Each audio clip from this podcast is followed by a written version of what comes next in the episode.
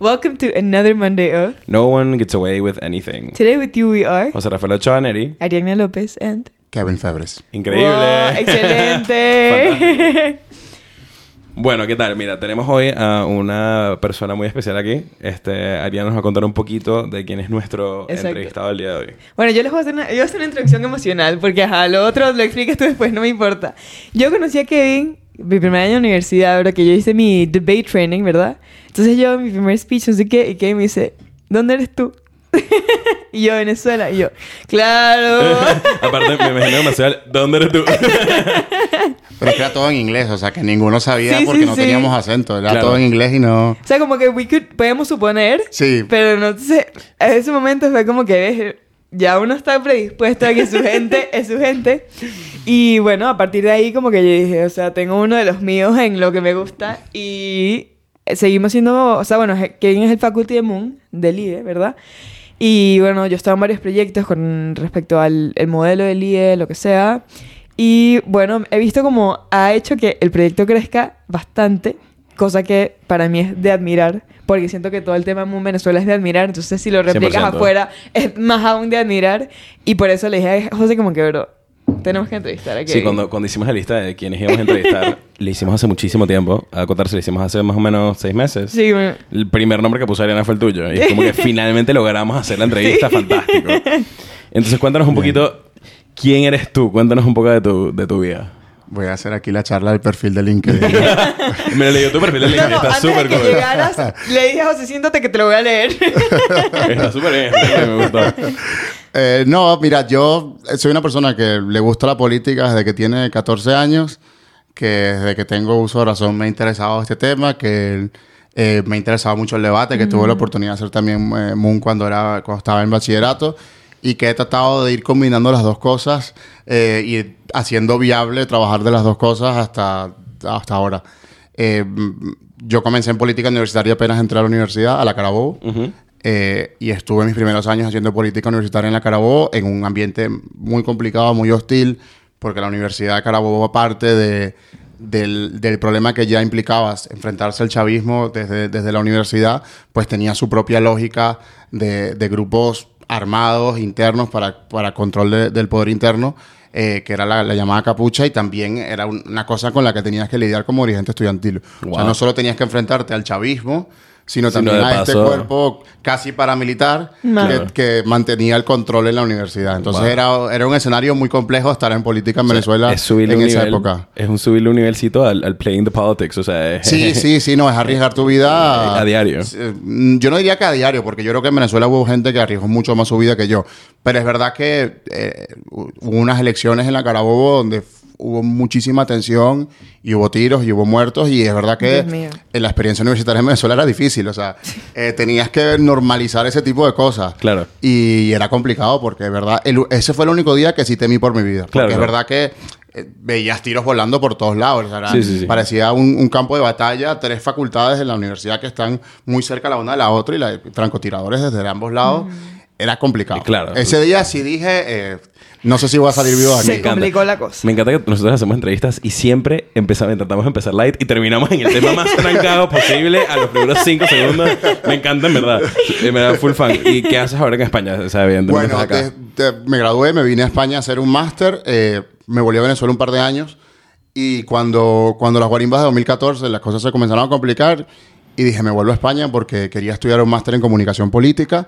Me vine y cuando terminé el máster me ofrecieron quedarme dando clases en la universidad, en la Camilo José Cela. Entonces estuve un año ahí dando clases, me encargué también del proyecto Moon en, en- en la Camilo y después me surgió la oportunidad de trabajar por la Federación de Taxis Españoles eh, como consultor Wow. político porque tenían el problema De de, Uber. de Uber y Cabify. Wow. Y entonces me tocó estar en ese, en el, en el centro del asunto durante un tiempo, en el equipo de, de, de lobby, de gestión de crisis. Y bueno, fue un trabajo muy interesante. Es verdad que esto es una asociación patronal, aunque funciona mucho como un sindicato. Y e- es muy complejo hacer que las cosas funcionen en un organismo de ese tipo. Qué interesante. O sea, te pregunto, me- o sea, eso es como... Es que lo, lo que me imagino es una persona que está así como debute en la primera división. O sea... Sí, esto era primera división, primera división, Claro. porque es verdad que los taxistas aún hoy tienen un poder para paralizar el país enorme. Es súper Sí. Sí, se van. Es verdad que el, el último gran paro no salió a su favor, eh, por muchas razones y es verdad que no han vuelto a parar porque eh, le salió muy mal esa jugada. Pero durante un par de años los taxistas estuvieron en el centro de la agenda política española. Yo tuve la oportunidad de estar ahí porque a- a- te- trataron de ejercer todo su poder para evitar que entraran, que entraran Uber y Cabify y to- todos estos sistemas de transporte alternativo. Ajá, y, y- y cuál es, bueno, ya que entramos en el tema, ¿cuál es tu intake en la situación? O sea, bueno, tienes Uber, tienes Cabify, tienes los taxis. ¿Cómo se manejó? Bueno, el, el problema está en que los taxistas, para, para tener un taxi en España, eh, en ese momento, y hoy en día sigue siendo muy caro. O sea, el coste de una licencia puede, puede estar por encima de 130 mil euros. O sea, la gente lo que hace es que eh, hipoteca la casa de sus padres o hipoteca su casa y paga la licencia como si fuera una hipoteca. Imagínate. O sea, y con eso, el día que se retiran, se, se jubilan, eh, no han venderla. cotizado mucho, por lo cual no tienen una jubilación muy alta, y lo que hacen es que su jubilación es vender su licencia de taxi. Entonces es verdad que cuando entran estos actores que rebajan el precio de las licencias dramáticamente, pues ahí no solo tienes un problema de ingresos diarios, sino de tu plan de vida de jubilación. Entonces ahí había un problema social Sí, es el equivalente a que se caiga el mercado. Claro, es equivalente, sí, porque piensa que una licencia, o sea, el Uber aprovechó, um, Uber y Cabify aprovecharon un vacío legal o, o una oportunidad legal. Eh, las licencias VTC en España en su momento estuvieron pensadas para eh, transporte de lujo, o sea, por ejemplo, los grandes hoteles, etcétera. En Caracas también, por ejemplo, había eso. Si tú ibas al Intercontinental y te, te- tenías un coche negro fue esperándote fuera para, para hacer tu taxi en Caracas. Pues aquí funcionaba más o menos igual y ese permiso era un permiso de, vehículo con- de alquiler de vehículo con conductor, o sea, tú alquilabas el vehículo y el chofer y ese permiso se concedía para este mercado. ¿Qué ocurrió? Que Uber y Cabify aprovecharon una legislación europea para decir, bueno, esta, este mismo permiso lo vamos a usar Pero para, para transporte de Uber, de, de este- de esta nueva modalidad. Porque en, en- en España lo que no se permitió es la modalidad estadounidense. Que yo abro mi, bajo mi aplicación, me, me- me- me inscribo y voy a y voy y ya soy automáticamente un, un taxi. Pues en España eso no estaba permitido, pero la vía que se encontró para hacerlo legalmente con un cierto nivel de regulación fue la, fue la licencia VTC. Y claro, ese, ese permiso costaba nada. O sea, era simplemente tramitar una licencia ante, la, a- ante el organismo competente. Y claro, en el mercado secundario comenzó a revalorizarse, pero se revalorizó a 30, eh, 35 mil euros, pero de 150 mil a 35 mil había mucha brecha Claro. para que se hundieran los precios de- del taxi. Y después estaba una corporación que tiene un departamento de marketing, que tiene un departamento de recursos humanos centralizado y que le puede decir a su gente, te vas a uniformar, le vas a dar agua a los clientes, Sí. este, este es el código de conducta, etcétera, etcétera. Y el taxista es dueño de su taxi. Entonces, hasta el tema de, por ejemplo, llevar uniformes era un tema polémico, que no querían aceptar. O sea, ellos, ellos rechazaban de base ir, uni- ir de, de traje y corbata como iba la gente de Uber. Eso no lo admitían porque se veía, se, lo veían como denigrante. Claro que estás, estás metiéndote con mis derechos como propietario de como mi propio propietario. vehículo. O sea, aquí la mentalidad del taxista es una mentalidad de dueño de su negocio. Claro. Que es muy diferente, por ejemplo, en Latinoamérica.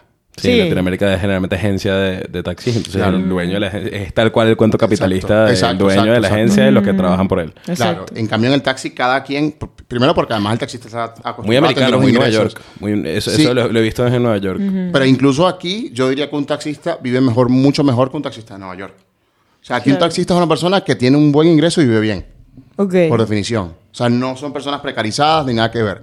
Es verdad que la amenaza, la, la llegada de Uber y Cabify cambió esa situación dramáticamente e hizo que, por ejemplo, el, el colectivo taxista, que era visto por la sociedad, en, en los estereotipos clásicos sociales, como un colectivo más de derecha, más conservador, tal, eh, eh, se abonó a posturas más de izquierda porque vio que tenía que luchar por su Qué supervivencia. interesante. Que, eh, me, siento, siento las placas tectónicas sociales moviéndose Sí, sí, mientras sí. hablo contigo. Pues. Este, Y ahora, ¿cuál es la... si- Tipo, hoy en día, ¿cómo manejan? ¿Hay un límite para Uber, para Cabify? Pues mira, el, el, el- el- eso era una competencia estatal. Y el ministro Ábalos, que, que era muy inteligente, eh, no lo suficiente porque lo han echado por andar Sí, de amigo sí, con sí, Delcy, eh, pero el ministro Ábalos lo que, eh, lo que dijo fue, yo voy a pasarle esta patata caliente a las autonomías, a las comunidades autónomas. Entonces se hizo una ley en la que la competencia de determinar la legislación específica eh, que iba a afectar a, lo- a los, a- los VTC se pasó a nivel autonómico. Entonces, los taxistas, en vez de quejarse todos contra el gobierno de España, ahora tienen que ir contra cada comunidad autónoma. Y cada comunidad autónoma lo ha regulado como ha considerado. En el caso de Madrid hubo una huelga muy grande justo antes de la pandemia. Esa huelga fue un fracaso porque los taxistas no calcularon bien su, su margen de negociación Y es verdad que desde la Consejería de Transporte de la Comunidad de Madrid, pues se apostó por dejar que la huelga eh, simplemente se agotara porque una huelga para hacer una huelga patronal implica que no tienes ningún ingreso. O sea, no es lo mismo que hacer una huelga de trabajadores donde, bueno, tienes algún ingreso asegurado. Una patronal no ingresan en, todos los días que estén de huelga y hay un momento que se vuelve insostenible. Claro. Entonces es verdad que después de esa batalla, madre de todas las batallas de Madrid, la situación se ha, se ha calmado. O sea, ya han tenido que aceptar cierto nivel de convivencia. De por sí, si tú abres la aplicación de Uber hoy en día, tú puedes conseguir taxis en Uber. Sí, sí. Porque un grupo de taxistas, Uber les dijo, Ven, vente conmigo y yo usa mi aplicación, pero tú cobras como taxi. Sí, sí, sí. Igual que eh, me he dado cuenta, por lo menos como usuario, que hay una cantidad de servicios que ahora son más caros de lo que eran antes y te sale mucho mejor pedirte un taxi. Sí, mira, yo hoy uso un taxi, por ejemplo, y me salía más barato el taxi en la aplicación de Uber, eh, me salía más barato el taxi que, que Uber. Wow. Bueno, y entonces trabajaste para, para, para el patronaje de, los taxistas. Sí, para el patronaje de los taxistas y de ahí me fui a Ciudadanos. Ok, eh, wow. En el momento de auge de Ciudadanos. O sea que también el, el, ojo de la tormenta política sí, en su momento. Me tocó el ojo de la tormenta. Es verdad que, que cuando en esa, esa etapa trabajaba como consultor y trabajaba por encargo, o sea, por proyectos. Entonces es verdad que tú, eh, yo estaba en un sector donde no estaba en el ojo del huracán. Estaba en Latinoamérica, en la campaña del voto rogado, en temas más de formación. Y después, cuando ya llegué al ayuntamiento, pues Ciudadanos comenzó su declive. Entonces, ahí tampoco nos tocó, nos tocó ser relevantes porque en el ayuntamiento no hay mayoría absoluta de ningún partido, gobierna el Partido Popular y necesita apoyarse en nosotros o en Vox. Entonces, eso nos ha permitido tener relevancia estos cuatro años. Pero es verdad que no tenemos las que aspirábamos a tener. O sea, ¿Y sigues trabajando para Ciudadanos? Sigo trabajando en el ayuntamiento para el Grupo Municipal de Ciudadanos, sí. Que bueno, técnicamente sigo trabajando, pero ayer, por ejemplo, fue el último pleno de este mandato, o sea que ya no tengo más plenos. Este... Claro, claro. Ya ahorita falta que vengan las... no, vienen ya las elecciones y ya. O sea, ya la mayor parte de mi trabajo, por no decir todo, ha concluido ya. Ok, y, que, y esto es una pregunta un poco más, creo que, que es un poco más difícil. ¿Qué, ¿Qué, sientes que pasó con Ciudadanos a nivel España? Yo siempre he dicho que Ciudadanos era un partido, era como una de estas bolas de discotecas de los 60, que tenía muchos espejitos. Y que cada quien podía haber reflejado lo que quería. O sea, si yo era una persona que quería ser muy duro con el nacionalismo catalán, veía el espejito y veía lo que yo quería. Si yo era una persona que estaba muy concienciado con los derechos LGTBI, también tenía mi espejito y veía tal. Si yo era una persona que me consideraba socialdemócrata, pero estaba insatisfecho con el PSOE, pues también tenía mi espejito del que reflejarme. Entonces, el problema está que cuando, cuando, hubo la cuando hubo la posibilidad de que, de que la razón de ser de Ciudadanos se concretara, que era ser un partido de centro que evitara que España fuera gobernada con ayuda de los nacionalismos, el nacionalismo catalán o el nacionalismo vasco. Esa es la razón por la que Ciudadanos dijo nacer. Y en el momento en que esa posibilidad se vio concretada, cuando Ciudadanos y el PSOE sumaban 180 diputados en el Congreso de los Diputados y Ciudadanos dijo no, pues esa bola estalló, se rompió. Claro. Porque ya nadie, si yo era una persona que estaba en contra del nacionalismo catalán, pues Vox me ofrecía más cosas. Claro. Si yo era una persona que era socialdemócrata, estaba desencantada con el PSOE, pues había visto que Ciudadanos nunca va a pactar con el PSOE y tampoco quiero castigar al PSOE. Y si yo era un votante conservador más tradicional, aunque más joven, pues mira, prefiero volver al PP, que tiene más opciones de gobernar, que con un partido que ha tenido la posibilidad de gobernar España y, ha renunciado a ella. Sí, eh, se les, se les cerró el hueco que tenían en el mercado, básicamente. Se le cerró el hueco. Bueno, porque también es verdad que Ciudadanos es un partido que no tenía suficiente... O sea, la política es un trabajo de experiencia. Y la experiencia cuenta un montón, porque es una profesión. La gente cree que esto es que se mete la gente un día y yo soy médico y mañana soy político. No, la, política es una profesión y, como profesión requiere un, nivel de conocimiento, no de temas técnicos. O sea, un ministro de Sanidad tiene que saber de sanidad, pero también tiene que saber de política. tiene que saber cómo manejar un equipo y cómo controlar una situación política. Y es verdad que Ciudadanos no tenía unos cuadros con mucha formación política. O sea, la minoría tenía formación política y además tiene otra característica. Nadie en Ciudadanos nunca había luchado por el poder interno. O sea, si tú estudias todos los candidatos de Ciudadanos, todos fueron nombrados a dedos porque el partido creció muy rápido. Y no hubo tiempo para que la gente se peleara por los cargos como ha pasado toda la vida en el PSOE y en el PP. Y que ciertamente llevaba un refinamiento político importante. Es decir, el hecho de que Isabel de Ayuso sea la la, es el alcalde, ¿no? Es el- Eh, la presidenta de la Comunidad de la Comunidad de Madrid, eh, es a mérito. O sea, ella se ha tenido que, que, que dar a saber Claro, en claro. el El, partido. el PP de Madrid es un partido complicadísimo. Complicadísimo. Y sobrevivir en el PP de Madrid es muy difícil. En cambio, en Ciudadanos no había eso. Exacto. O sea, no existía... eh, Bueno, y, y quién fue? No me acuerdo cómo se llamaba, bro. El que fue el, el presidente del PP, el PP del Ciudadanos. eh, Albert Rivera. Albert Rivera desapareció de la política directamente. Bueno, Albert yo creo que hizo algo que no es tan común en España, que es asumir sus responsabilidades de un fracaso político. Y él asumió sus responsabilidades y se fue. Y a mí eso me parece admirable, porque él, es- esa derrota electoral fue su responsabilidad y él la asumió y se fue. Eh, es verdad que eso dejó al partido un poco huérfano. Y eso también le Qué hizo daño al partido, porque Albert había sido como el gran inspirador de- del partido. Que si hubiesen tenido una competencia interna, probablemente no hubiese sido el caso. Bueno, probablemente Albert, si tú piensas en todo lo que ha pasado después y en lo que había antes, Albert probablemente era el mejor político de Ciudadanos y, y visto lo que ha pasado los cuatro años después, lo seguiría siendo Sí, hoy en sí, sí, día. O sea que él específicamente no habría tenido mucha competencia interna. El problema está arriba abajo. O sea, todos los demás cuadros no había mucha competencia, pero porque el partido era nuevo. Sí, sí. O sea, era un partido nuevo que venía para cambiar muchas cosas y que tuvo que sumar a mucha gente que venía de fuera de la política y que en ese momento en España era visto como algo muy positivo. Ok. Ok, ahora te quiero hacer una pregunta que me interesa muchísimo. Yo eh, estudié en una universidad pública en España y a mí me ha tocado educarme un poco sobre la política en España. Yo llegué, la primera vez que vine a España fue el periodo más largo eh, de, de elecciones en España. Fue cuando tuvieron los prácticamente dos años de elecciones casi seguidos. Entonces, eh, en verdad me empapé mucho. Eh, aparte entre ver a Madrid en esa época y ver a la política española, como que era, era entretenido. Había, había, que- algo que ver en la tele. Eh, y básicamente yo entendí y sentí una política muy distinta. Era palpablemente distinto a cómo era la política, no solamente en Venezuela, sino en Latinoamérica en general. Yo, a mí me da mucha curiosidad la política de Latinoamérica y la sentía como materialmente distinta. Entonces te quería preguntar desde tu perspectiva, ¿qué tan, qué- en, qué, qué- ¿en qué diferencia la política latinoamericana y la, espa- y la española? Bueno, yo la principal diferencia es la ideología. O sea, en, en Europa la política, sea de derecha o de izquierda, es una política con mucha ideología. O sea, hay una carga ideológica detrás de los grandes partidos importantísima. Y en Latinoamérica la mayoría de los partidos, por no decir todos, son movimientos electorales. Salvo algunas excepciones, quizás mira más en Argentina, donde la ideología está un poco más clara.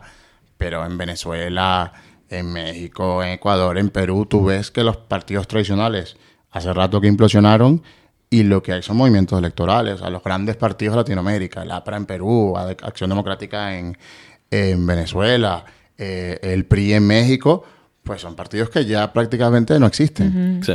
Y entonces lo que hay lo han sido sustituidos por movimientos electorales cuyo fin es alcanzar es que un candidato específico alcance el poder y que, y que lo retenga. Pero no hay un basamento ideológico muy fortalecido. Puedes encontrar un candidato muy de izquierda, como en su momento fue el presidente Correa de Ecuador, que estaba en contra del aborto. Entonces en Europa sería inconcebible. Sí, también. Pero en Ecuador era muy viable porque, bueno, al final eh, la línea entre la izquierda y la derecha en Latinoamérica es, es menos, eh, o sea, es menos visible. Y tienes, bueno, o sea, con este tema de que se escucha, el- la gente que, que superficialmente se dice que en Latinoamérica está volviendo a la izquierda. ¿Cómo, ¿Qué tan verdad sientes tú que es ese statement?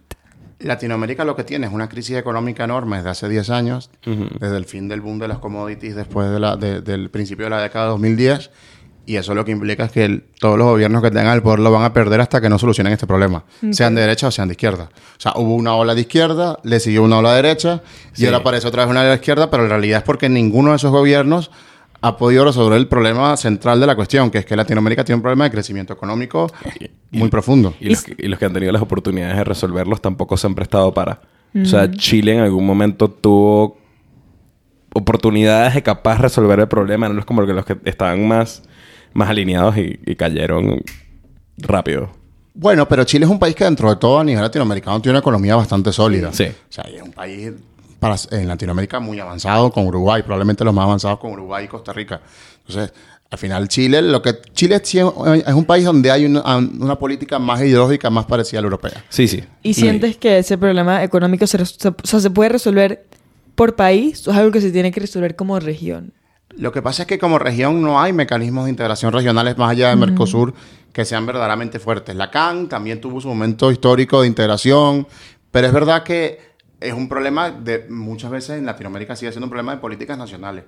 Y es verdad que no hay una, no hay una, no se ha encontrado una forma de superar una crisis coyuntural. O sea, Latinoamérica es un país, es un continente que exporta muchos commodities. Y si los commodities no tienen precios altos, pues hay problemas. Entonces, no sea eh, la política de industrialización de los años 60-70, sustitución de importaciones, fracasó. Claro. Y después no ha habido una política industrial que la, que la sustituya. Entonces en Latinoamérica hay, un problema de, falta de política industrial. Sí, no, y aparte, yo creo que más allá de falta de, de, una solución, es falta de cultura, eh, como eh, economic literacy. Entonces, como no tienes un, nivel básico de, de- de conocimiento económico, es muy difícil que como país y como Estado llegues a tener una solución que, que sea aplicable, porque esa es la otra. Si tus estados no tienen un... Si no tienes un lado ideológico, que eh, podrías argumentar a favor o en contra de lo ideológico, pero lo que no puedes argumentar es a favor de políticos que no estén sujetos simplemente a el hecho de necesito ganar las próximas elecciones. O sea, no te permite ver más allá de los próximos dos, tres, cuatro años. Claro, pero es que, perdón, Kevin. O sea, tú en Latinoamérica tienes eso también en el individuo. O sea, tú tienes un gran bloque de gente que no puede pensar en el mañana o en el mes que viene. O sea, Sí. tu, tu pirámide de Maslow está bastante pensando reducida a tus short-term needs. Entonces, si alguien te ofrece, ok, tienes que sacrificar tu hoy para tu el año que viene, no gracias. O sea, tipo, tú estás acostumbrado a pensar en el día a día. Y eso, por ejemplo, en Venezuela siento que la mayor parte de la gente piensa así. O sea, a mí como en ahí se ven 10 años, no es o sea, mi preocupación de hoy. 10-year plan, no tengo ni idea. Al 10-year plan se le puedes preguntar a alguien que esté en bachillerato que tenga planes de irse del país. Entonces, ah, bueno, tengo un 10-year plan porque no voy a estar acá. Pero... Vamos, lo admiro porque tampoco lo- tengo, tengo muy claro el 10-year plan. Si te vas del país, tampoco está muy claro. Exacto. sí. Entonces es como the rough politics del long-term plan son muy difíciles de vender en Latinoamérica, me parece. Pero hasta en Europa, si tú te pones a ver la, la- la política moderna, es una política inmediatista. O sea, aquí también todo el mundo está pensando en las elecciones. En Sí. España, en Alemania, en Estados Unidos. O sea, la, la- la política de pensar en las elecciones es una cosa muy política. de Sí, pensar sí. que- de- el problema está, yo creo, en Latinoamérica. Hay una falta de instituciones. Más que una falta de, de conocimiento económico, hay una falta de instituciones que, que regulen las cosas y que permitan que la sociedad prospere. Si tú tú te pones a ver el Estados Unidos del siglo XIX, que creció un montón, pues no era un, pa- no era un país especialmente eh, ilustrado. Y los presidentes Y- tampoco fueron... O sea, hubo alguno que otro, pero han tenido mejor, más, presidentes más figura ahora de los que tuvo antes. Sí, pero era una sociedad que tenía como una visión muy de expansionista y que había un cierto nivel de institucionalidad que permitía el desarrollo. Entonces, o sea, el, el- el- el nivel de institucionalidad es importante para el crecimiento de un país.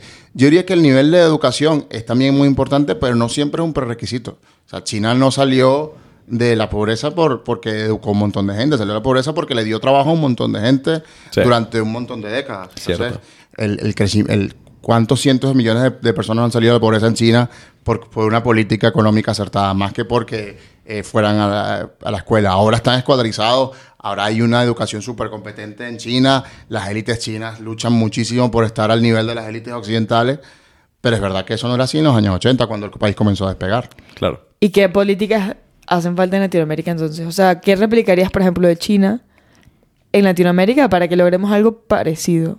Bueno, el, el modelo de partido único de China, pues, tiene su ventaja para los chinos, Sí. pero es verdad que yo no sé si es exportable a Latinoamérica y si Mm, es sí, deseable tampoco. tampoco. No. Eh, Lo, lo decían el otro día, un gobierno autoritario puede, no puede hacer todo, pero sí puede hacer una cosa. O sea, si se pone una meta, un gobierno Exacto. autoritario tiende a tener el poder Mm. para hacerlo. Entonces, si quieres darle Sí, trabajo a tu pero China población... es hasta la excepción de la regla. O sea, el hecho Sí. de ser autoritario no garantiza que seas efectivo. China ha sido autoritario y efectivo, pero no una cosa no va con la otra necesariamente. O sea, puede ser autoritario y profundamente ineficiente. Sí. Este, para muestra un botón. Pero, pero en el caso chino ha coincidido que han sido autoritarios y han sido eficientes. Ha sido un Estado que ha tenido una propuesta, un plan de, de Estado y se, ha, y se ha ejecutado. Pero no tiene por qué ser así. O sea, no, no es que China, no es que China está así desarrollada gracias a que es un país hiperautoritario. Claro. O sea, es un factor, pero no es Es un necesariamente factor, pero no es necesario que, que exista ese factor para que haya el desarrollo chino. Entonces, ok, ¿cuál es, qué, le, qué le hace falta a Latinoamérica? Porque siempre se ha dicho Latinoamérica de recursos, de cosas, etcétera, que ha tenido políticos ilustres, que ha tenido eh, autores, que ha tenido medicina increíble, que ha tenido avances, etcétera. ¿Qué le, qué le falta? A Latinoamérica le faltan instituciones. Y le faltan unas élites más comprometidas con, con- con sus países. Ok. O sea, Latinoamérica tiene un problema de élites eh, y es un problema de, de compromiso de esas élites con un proyecto de país. Sí, Eh, me- disculpa, es que me estoy riendo, pero porque en verdad es lo que todos nos han dicho toda la vida, ¿sabes? O sea, se siente como cuando te, te- no sé, estás en clase, yo en mi pasada estaba en clase de fútbol, ay, profe, no sé cómo chutar, es que no estás poniendo el pie de apoyo bien. Es como que, pero no, tiene que ser otra cosa. Es, no, no, no, es esto, está súper claro que es esto, pero no le hemos visto la cara en los últimos 40 años. Sí, pero es verdad. Yo recuerdo, no me acuerdo de quién era la frase, pero que decía que, por ejemplo, en el caso de Venezuela, que los políticos en Venezuela antes aspiraban a París y ahora solo aspiran a Orlando. Entonces, como Wow. una, como una definición del problema de élites que es generalizado en Latinoamérica. O sea, de unas élites que se educaron en, en la Europa de posguerra, en los años 50-60, a unas élites cuya principal aspiración sigue siendo Estados Unidos como norte. Y es verdad que el hecho de que Estados Unidos tenga una crisis política y cultural enorme no contribuye. Claro. Porque muchas veces las élites políticas latinoamericanas importan temas a- de la política estadounidense la política latinoamericana que no tienen nada que ver con la realidad latinoamericana. Sí. Nada que ver. Por ejemplo, el, el mensaje mm, que es el liberal, muy económico liberal, pues es un mensaje que resuena en Estados Unidos porque el tejido empresarial en Estados Unidos es enorme. Y el tejido de pequeñas empresas es infinito. Pero en, países donde no hay casi empresas, el mensaje liberal es mucho más difícil de, de vender porque es más complejo de implementar. Yo yo no creo tan mucho en, en absolutismos y mucho menos en efectos dominó como soluciones a las cosas. Yo creo que hay efectos dominó en la historia y, y se ve y hay cosas que llevan a otras, pero generalmente es un factor y una tormenta de cosas que suceden para que las cosas mejoren o empeoren. Em, yo muchas veces hablo con mi padre de deuda social. En Latinoamérica tenemos una deuda social. En Europa, una de las razones por la que Europa es el país que es y el, el, el, país, España es el país que es, es porque eh, tú a veces tú caminas en la calle y tú te das cuenta de que hay una deuda social relativamente pagada. Eh, tú vas a un parque y tú puedes dejar a tu niño en el parque y no va a pasar nada y tú puedes llevar a tu niño a clase de pádel o a clase de natación te puedes ir y cuando regreses tu niño va a estar ahí. Hay una deuda social que está relativamente pagada y en Latinoamérica eso no es el caso. Eh, una de las cosas que se le, se le denota mucho a Latinoamérica es la desigualdad que hay en Latinoamérica, que es evidente. Eh, para ponerte el caso del país que está mejor económicamente en Latinoamérica, uno de ellos, Chile. Chile está controlado por seis familias y tiene una élite supermercada y tiene un nivel de desigualdad que para estándares de oeste es muy grande. ¿Ok? Capaz para los estándares latinoamericanos esté relativamente bien. Entonces, ¿qué instituciones y cómo crearlas. Que capaz suena como la pregunta más difícil del mundo porque todo y ya. Pero eh, creo que es una pregunta importante. Yo diría que, que es complejo porque cada, primero cada sistema institucional de cada país depende un poco del momento político que hay. Es verdad que las instituciones han aguantado por lo menos a sostener el- la democracia en Brasil, en Argentina, donde se ha visto más en peligro últimamente. Pero es verdad que la democracia sigue sin ser eh, garantía de desarrollo. Entonces, ¿cómo, ¿cómo volver a la democracia también? Que la gente diga, bueno, con esto me puedo desarrollar. Es complicado porque Latinoamérica se ha encontrado en un mundo, un Estados, un Estados Unidos cada vez más enfocado en Asia, en un continente asiático que tiene una mano de obra mucho más barata que Latinoamérica y que puede ser y que se ha convertido en la, en la, en la factoría del mundo. Y Latinoamérica, que antes funcionaba así para Estados Unidos, hasta cierto punto para Europa, de repente también ha perdido eso. Entonces, hay una realidad económica que es muy difícil de, de cambiar porque viene, de, viene de, de muchas décadas y hay que ver cómo se puede hacer para que los continentes retomen, el, el, pa- el país, el continente, retome la senda del crecimiento, pero de acuerdo a las instituciones. O sea que eh, lo que ha fracasado en Latinoamérica, tanto gobiernos de derecha como de izquierda, han fracasado en la última década porque no han logrado resolver el tema de, de la economía. O sea, de cómo hacer que el país, que el continente crezca otra vez como, como crecía en los 70, en los 60.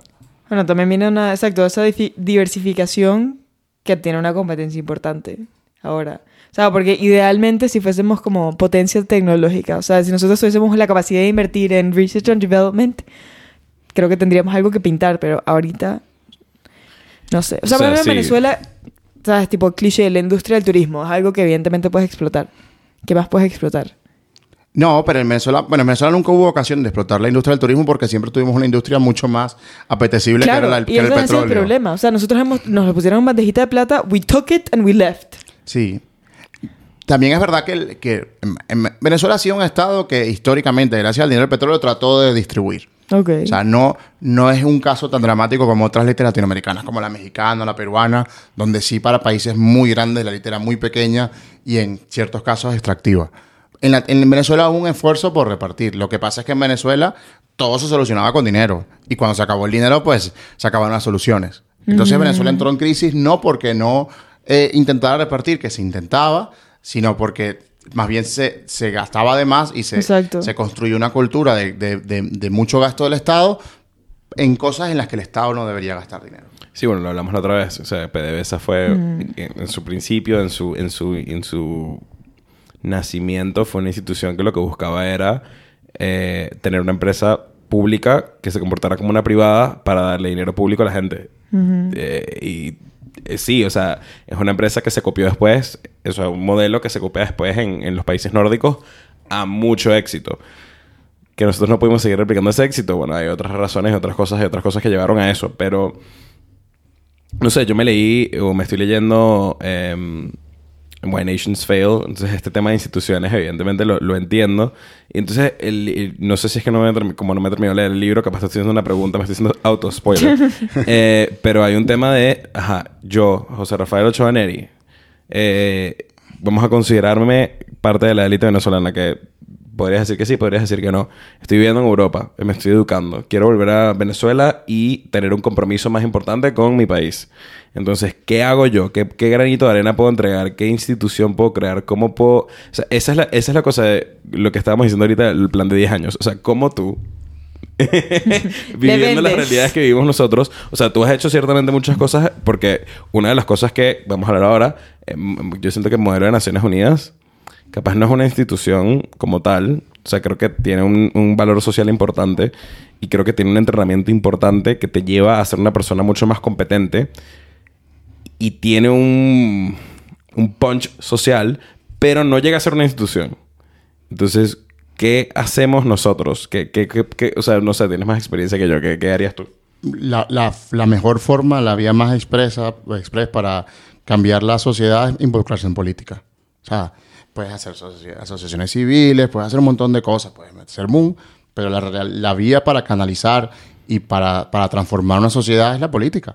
Entonces, ¿qué quieres? Si quieres cambiar Venezuela, tienes que meterte en política. O sea, Claro. aunque la política venezolana sea muy compleja. Sí, sí. Y tienes que meterte en política para convencer a la- al, al resto de la élite venezolana de que hay que tener un proyecto de país en el que quepa todo el mundo. Es verdad que ahora mismo en Venezuela coinciden, conviven dos élites, la, la antigua élite económica y social que está en decadencia y la nueva élite que ha creado el chavismo. Y son dos élites que, no, que siguen estando de espaldas la una de la otra, Sí, aunque que- que no compartan el estatus de élite. Y que no necesariamente están de acuerdo en... En nada. Y que no, no, no, que no significa que no estén de acuerdo en nada. Y, estoy en desacuerdo contigo. Capaz están de acuerdo en algunas cosas. Porque si hay... Tú acabas de venir de Venezuela hace dos semanas. Si hay una realidad vivible en Venezuela en este momento es porque algo en lo que esas dos élites están de acuerdo. Sí. Si no, estaríamos eh, cayéndonos a bombas y a, y a es- escudazos en la calle y no es el caso. O sea, bueno, la cosa con la que estás de acuerdo es como que si puedes generar cierto tipo de bienestar del cual ambas élites se van a beneficiar, de alguna forma u otra lo van a feed.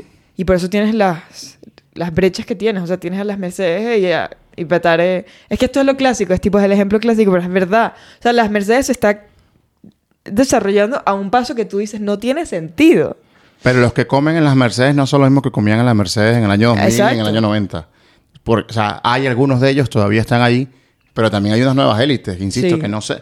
Yo creo que hay cierta aspiración en parte de las élites chavistas de un, reconocimiento por parte de las élites antiguas. O sea, sigue estando ahí esa cierta sea, aspiración acepta- de... acéptame como parte de los Acéptame tuyos. como parte del club, sí. Y es verdad que la otra élite ha sido inflexible a pesar de todo lo que ha pasado en Venezuela en, en estos 20 años. ¿Es la solución? Pues mira, el- eh, hay que encontrar una forma de, de convivencia porque en Venezuela hay que convivir. O sea, Venezuela es un país donde el chavismo tiene todas las, las clavijas del poder, todas. O sea, todo el poder lo tiene el chavismo en todas las formas como tú puedas interpretar el poder. Salvo quizás algún sector del poder económico que todavía está medio en manos de algunas élites, Sí. pero una- un sector minoritario. Entonces, ¿cómo hacer para que es, o sea, el chavismo, cuando era protochavismo, infiltró las instituciones venezolanas y también las élites venezolanas y lo hizo aceptando las reglas de la democracia venezolana de la Cuarta República. Sí, y sí. así llegó al poder, o sea, llegó al poder de- desde dentro. No es que, o sea, es verdad que Chávez intentó un golpe de Estado en el 92, pero no funcionó. Sí. Sí, Entonces- incluso intentó hacer trampa, no pudo, y entró por las reglas y dijo, "Bueno, no sabía que podía entrar por la puerta grande. Le ¿no? fue- le fue mejor y todo. Sí. Pero Eh, la oposición en 20 años nunca ha tratado de jugar a eso. O sea, la oposición nunca ha entendido que dejó de ser el poder en Venezuela. Y eso es una cosa que, que le ha pasado muchísima factura, porque la falta de pragmatismo político ha pasado muchísima factura en Venezuela. O sea, la falta de entender cuál es el lugar en el tablero político en el que estás. El no- vamos a no presentarnos a estas elecciones. Por ejemplo, la, la decisión Sí, de yo estaba 2005. pensando lo mismo. O sea, ¿qué hubiese pasado si la oposición se presenta en 2005 a las elecciones de, de- de la Asamblea Nacional? Pues a lo mejor tienes una Asamblea Nacional que iba a ganar el chavismo porque tenía momentum político, Pero hay más peleas. pero hay más pelea y a lo mejor no hubiese tenido la PDVSA hiperpolitizada que hubo a partir de ese año. Sí. Porque es verdad que la PDVSA roja, rojita de Rafael Romínez más o menos coincide en el tiempo con esta época. Entonces, es verdad, eh, hablamos de las instituciones. ¿Qué hubiese pasado en Venezuela si PDVSA se hubiese mantenido institucional? Pues sí, es otra cosa. Como... Definitivamente. Y es verdad que las dos partes contribuyeron a que no fuera institucional. Sí, bueno, O sea, una de las... ahí, una- ahí hubo, ahí hubo de las dos partes. Yo estoy ahorita estudiando una clase... que no es muy de- políticamente correcto, No, no pero... importa. No, no, no. Es que una de Es las que- cosas más interesantes Ajá. es eso. Es que Chávez no se montó solo. O sea, No, y otra cosa de la que estábamos hablando antes es como que este, y lo hablaba contigo también antes, esta narrativa de que es blanco o negro, o sea, eres oposición o no lo eres, llega un punto en el que ya no sirve tampoco. O sea, es- si el chavismo tiene todo el poder, si el socialismo está controlando todo, no tienes un monstruo más grande that can eat the whole thing. Es un O sea, amarillismo. O sea, llevar, ceñirte de eso es vivir bajo un amarillismo que no tiene sentido porque no te va a servir. Porque no, no te sirve. O sea, sí, es lo que estás diciendo tú. Hay un pragmatismo político necesario. Que, bueno, como tú lo quieras ver, la política nunca... Una de las cosas que sucede y una de las razones por las que la mayoría de las personas en nuestra edad dicen, no, yo no me quiero meter en política, la razón por la que no hay una, un compromiso de las élites de meterse en política es porque nadie se quiere ensuciar las manos. A mí me sorprendió. Yo en Caracas me vi con, con, un- con un chamo que es de la generación de ustedes, que tú lo conoces, José Luis. Y Ah, José sí. Luis me, me dijo que él era muy apático políticamente. Y a mí eso me pareció inconcebible. Cuando yo tenía la edad de ustedes, o sea, todos mis amigos, todos estamos hiperpolitizados. Todos. Sí. Hasta el que no le gustaba la política, sabía que tenía que ir a votar y sabía Sí. por qué tenía que ir a votar. Y eso estaba, vamos, dictado. Y, y salíamos a marchar. Yo no sé a cuántas marchas fui, o sea, a todas. Sí. Y, o sea, a- hasta, a- hasta el ridículo, porque a veces que marchábamos alrededor de nuestra cuadra, ¿no? Sí. hacíamos el tonto. Hacías la guarimba- hacías la guarimba en la calle Siga claro, tu hacía casa. la guarimba en mi casa, en mi casa. Mira, una de las decisiones que a mí me llevó, una de las cosas que a mí me llevó a irme a Venezuela fue un día de la guarimba que mis vecinos me lanzaron botellas por tratar de salir de mi calle. O sea, mis vecinos, yo no los conocía, no eran personas que conocía, pero el edificio al lado de mi casa. Lanzaba botellas de un piso 12 o 13 hacia mi carro porque yo simplemente había decidido que iba a salir de mi casa en ejercicio de mi derecho, de mi libertad ciudadana de moverme dentro de mi organización, de fuera. Y claro, me lanzaron una botella. Dije, pero ¿dónde estamos llegando para que tú te creas con el derecho de lanzarme una botella a mi carro, que no le pegó, pero que la vi? Este, porque yo estoy ejerciendo mi Saliendo, derecho de salir de mi casa. ¿Cuál fue tu momento? ¿De qué? Me tengo que ir de Venezuela. ¿De qué? El momento que dices, me tengo que ir de Venezuela.